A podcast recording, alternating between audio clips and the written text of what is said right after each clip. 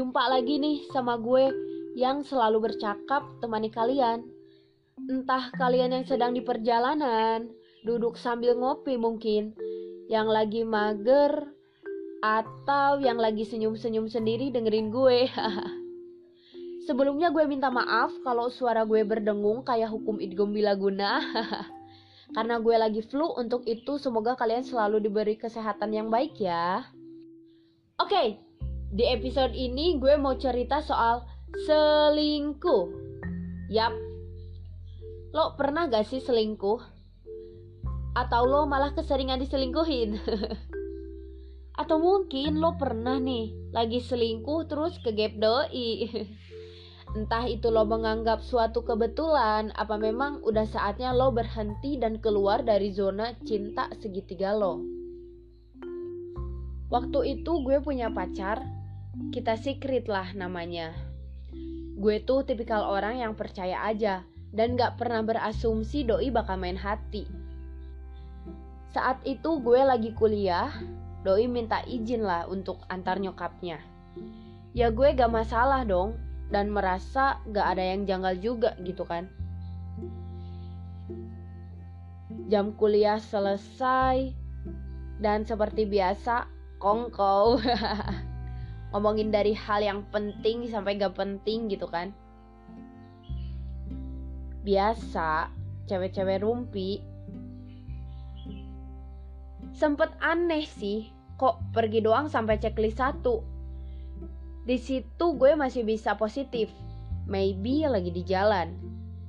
Setelah beberapa lama, doi jawab WhatsApp gue. Doi telepon tuh.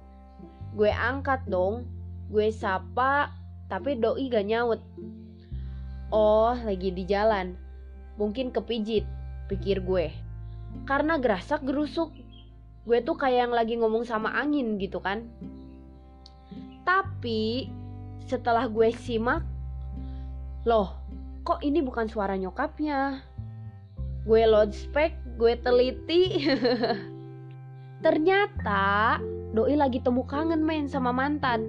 Di mana waktu itu gue dengerin celotehan mereka selama satu jam. Saking gedeknya gue sama temen gue nge-record ulang buat gue kirim balik. Sesampainya doi di suatu kafe, doi baru sadar lah Sepanjang jalan doi telepon gue dan langsung mematikan telepon gitu aja. Dari situ doi WhatsApp gue, cuma bilang maaf kepijit.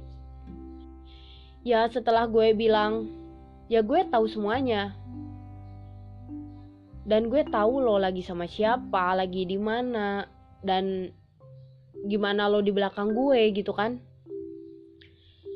Doi malah lebih terbuka lagi selingkuhnya men dan ceweknya juga berasa gue pengen ngejambak mereka gitu kan malah sampai bikin snapgram. Sakit sih gila. Terus ya pokoknya kayak yang lagi di madu asmara gitu men. Entah sedih atau senang gue tahu keajaiban ini. Mungkin sebagian orang ada yang langsung onar susulin doi ke lokasi. Lo ngamuk gitu kan di sana lo labrak ceweknya maki-maki si doi. Terus kalau bisa sih lo jambak gitu kan extensionnya kek. Atau lo jambak bibirnya kek. Apa ke lah yang penting lo puas gitu kan.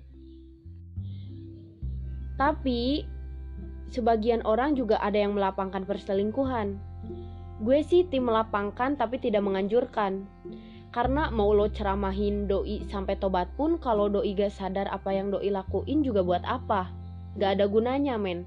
Karena selingkuh atau gak selingkuh itu ada dalam diri lo sendiri. Lebih tepatnya sih bagaimana cara lo menghargai dia sebagai pasangan lo.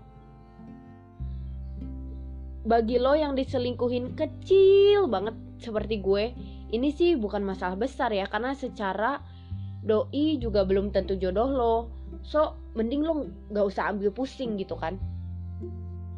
Menurut gue sih lo yang gak punya riwayat berselingkuh atau bakat di bidang khusus perselingkuhan mending gak usah lah main karena itu bikin ribet diri lo sendiri lah. Gak usah lo ikut temen-temen lo yang hidung belang ketika lo selingkuh ya dan saat lo ketemu cewek lo yang pertama atau cowok lo yang pertama lo itu mesti prepare men. Prepare hapusin chatnya lah hapus nomornya kek biar aman. Hapus foto yang habis ngepap